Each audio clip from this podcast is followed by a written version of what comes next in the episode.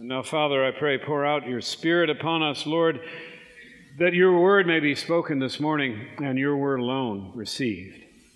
I ask in Christ's name. Amen. Amen.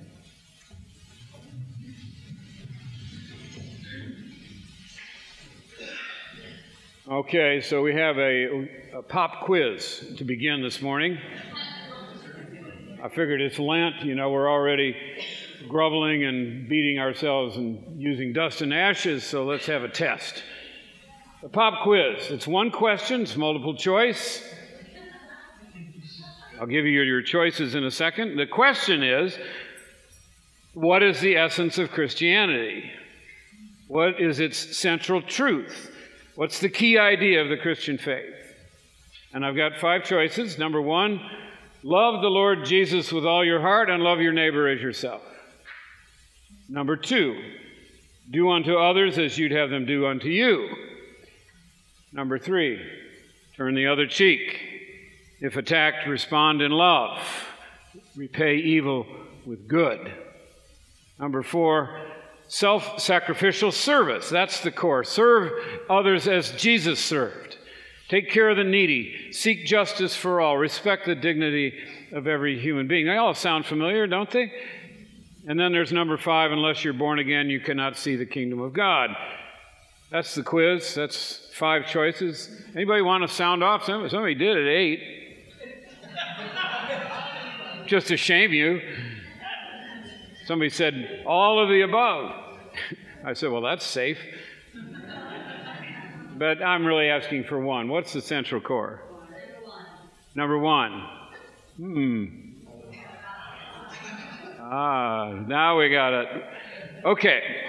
I would say to you that the first four, standing alone, are popular answers today in the modern church, the Western church. Because they all have something to do with doing. In the modern church today, the message of Christianity, the core of it seems to be about serving those who are less fortunate. Loving God by loving others.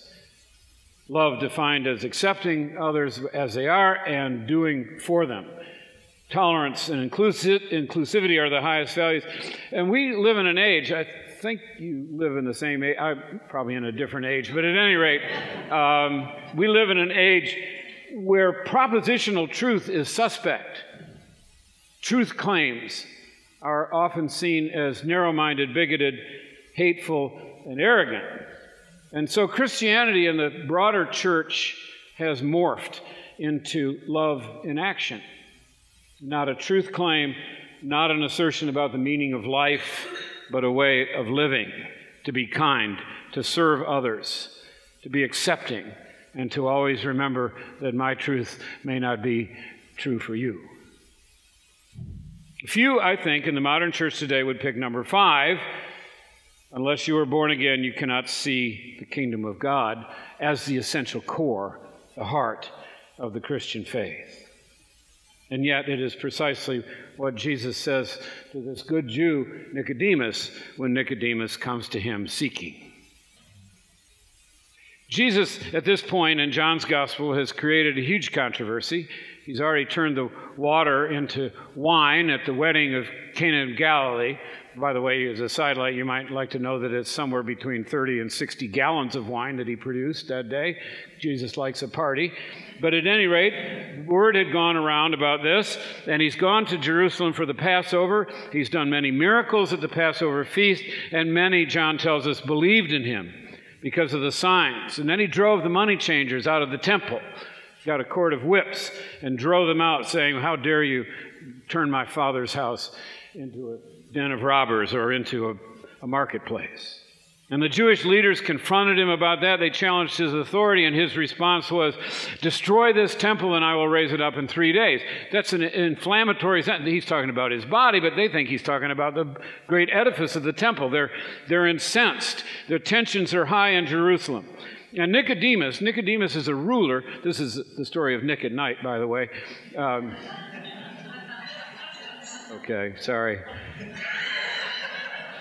Nicodemus He's a ruler among the Pharisees. He's a big shot. He's on the Sanhedrin. He's in the ruling council. He's part of the religious establishment.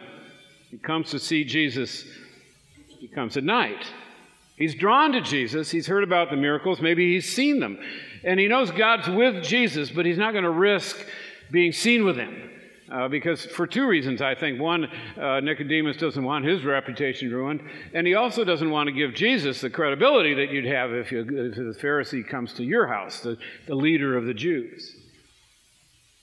Nicodemus starts with flattery, and he doesn't even get a question out of his mouth, right? And Jesus answers him. Truly, I say to you, unless one is born again, he cannot see the kingdom of God. What was the question? Well, Jesus knows the heart, right? He knew Nicodemus' heart. And besides that, he knew the question. He knew the question on Nicodemus' heart. That is the question. I want to suggest to you that the question Nicodemus came with was the question of all human life, the central question of human existence. What's the meaning of this life? It's a question that hangs over all of us, that we all need to grapple with at some point in life as a thinking human being. What's it all about? You know, the old movie, what's it all about, Alfie? What does this mean? Is there an eternal plan, a purpose for life? Is this life part of something bigger, or is it's, you know, 70, 80, 90 years and you're out? Is that it? What's it all about? And Jesus doesn't mess around. He knows the question on Nicodemus' heart, and he answers it, giving the heart, I would suggest, my thesis this morning, the central core of the Christian faith. Unless you are born again, you cannot see the kingdom of God. Now think about what's in that one short sentence. Yes, there is an eternity. It's called the kingdom of God. God's eternal. His kingdom is eternal. Yes, life has a purpose, to be in the kingdom, to see the kingdom and be in the kingdom of God. Yes, you can enter it. You can see it, but you're not in it now. You're not in it naturally. You're not born into it. You're a good Jew, Nicodemus, but you're not in the kingdom. It's possible to enter, but you can't do it yourself. It takes a birth. Unless you're born again, you can't birth yourself the first time. You can't birth yourself the second time. Now, that's not, I would say, not the full core of the Christian message. It's most of it, but there is something missing. And that's how. How is this possible? You see what Nicodemus knows. He knows exactly what Jesus has said to him. Nicodemus, I think, is standing there thinking, he read my heart. He knows what I'm here for. And he's given this answer. I get it. I think he knew exactly what Jesus was saying to him, but he didn't know how. And so he asks the perfect next question. How? How is this possible? How can I be born again? What do you mean? How's it work? And Jesus spells it out. The rest of the passage is Jesus answering the question. It's a little bit cryptic, but basically it's pretty straightforward. It's a spiritual birth, not a physical birth. It's by water and the Holy Spirit, and this is how it happens. I will be lifted up. We know what that means, crucified. I will be lifted up, that all who believe in me may have eternal life. As Moses lifted up the snake in the wilderness, you remember that's in Numbers chapter 21.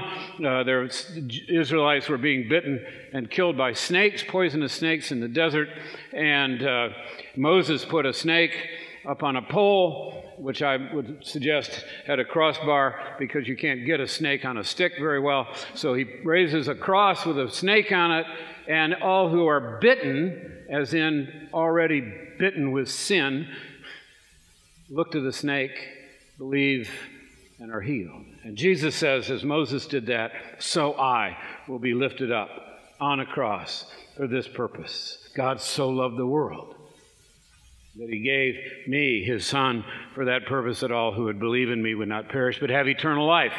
I didn't come to condemn the world. I've come that the world might be saved by believing. So, I think, is a piece. We have the essence, the central core of Christianity. It's not a religion of good works or social justice or a moral code or even a way of living. Those are all good things, and they flow out of the central core of Christianity, but they're not the central core. Christianity says, unless you are born again by faith in Jesus Christ, you cannot enter the kingdom of God. You cannot have eternal life. There is an eternity. It's with God. As human beings, we're not in it. We can't enter it on our own. We're born in sin. That excludes us. And so we have to be born again, which we cannot accomplish ourselves. It comes when we believe in Jesus. That's Paul's point in the epistle this morning. We're saved, given eternal life, the central center of the Christian faith, counted as righteous by faith, by believing, and not by good works. Good works are good. That's why they're called good, right? They're good works. It's a good thing for us to do. It's just not the core. It's secondary. It's supposed to flow out of our relationship with Jesus Christ that we help others. It's like to say that they're the core is to say, well, you know what, I joined the Peace Corps. Why? Because I wanted to see the world. I joined the Peace Corps because I like to travel. No, the travel's secondary. You've got a purpose. You're being sent out to do something. Same with Christianity. Good works are a byproduct. Eternity's coming, and we can be in it or not in it. We get in by believing in Jesus. Feeding the hungry, these things are good, but they leave the hungry dead for eternity. Feed them Jesus, and they'll live forever. All right, so that was the pop quiz, right? I assume we all passed. We've heard it before. You know, that's the preacher's job, I think, is to give the gospel every Sunday. I'm sorry if it's boring. Most of us need to have it repeated, me included. Okay, so you should recognize from what I've said so far that when you hear born-again Christian said in a derogatory way, oh, he's one of those born-again Christians, and then they roll their eyes, that's actually wrong because the phrase is just redundant. Born-again is Christian. Christian is born again. That's what Jesus is saying. There are no not born-again Christians, okay? That's just the way Jesus spells it out. If you're born again, you are a Christian. If you're a Christian, you're born again. Okay, so if that's the core, and I suggest that it is, it's critically important that we know what it means to believe in Jesus. That's the hinge, that's the doorway to eternity. That's the way to life itself is to believe. So what does it mean? What does it mean to believe in him? And we don't have to wonder about it. God spells it out in Scripture over and over and over again what he means by believing, and we have it today in the story of Abram, called by God, the Father of all who believe, because he set an example here in Genesis of what believing in God looks like. God reckons, the kind of belief that God reckons to us is righteousness. So that's our Old Testament lesson. God is calling Abram. He's calling him not to make a decision, giving assent to a set of facts. He's calling him to leave everything he knows, to leave his family, his people, his country, his high position, his local gods, and go to a new land, which he doesn't even know where it is, where he has nothing, a land God promises to give him and his heirs someday, a land which is occupied by other people, other nations, and God promises to be with him and bless him and use him and his offspring to bless the world. Who would take a deal like that? I mean, go, leave everything you know, leave Sullivan's, leave Mount Pleasant, and go to, I don't know, Central Africa, because God has got something for you there to do, and he's going to give you that land. And really? But Abraham went. He went, he didn't even know where he was going. He just went, and he had God to direct him to the right place. He went. He left his old life and called him and took the new life that God called him into. That's believing. That's believing. You know, you've seen the old illustration, there's a chair over there. I believe the chair will hold me. That's not it. Go sit in the chair. That's believing. Okay? So God spells it out here. Abraham goes. Believing God is to believe what he says. Jesus said, if you love me, you will keep my commandments. You'll do what I say. It's to hear him and to trust his call and his promises and to follow where he calls us to go, to throw ourselves on his mercy.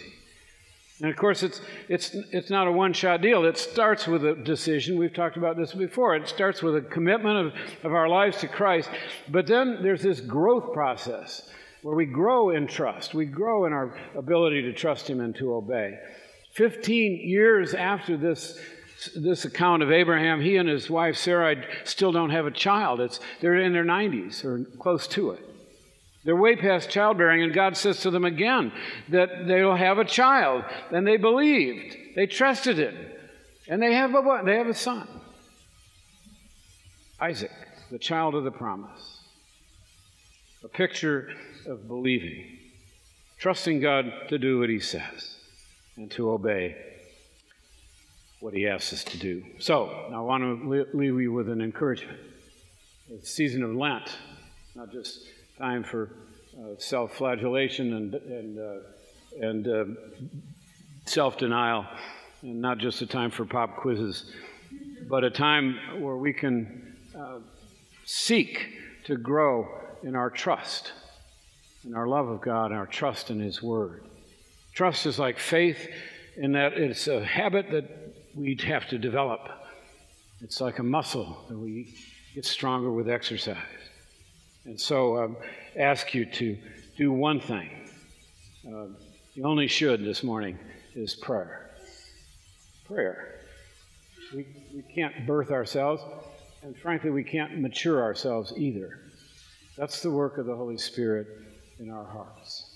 Our job is to pray, to decide to be open, to decide to open our hearts and let him do his work in here that will change us.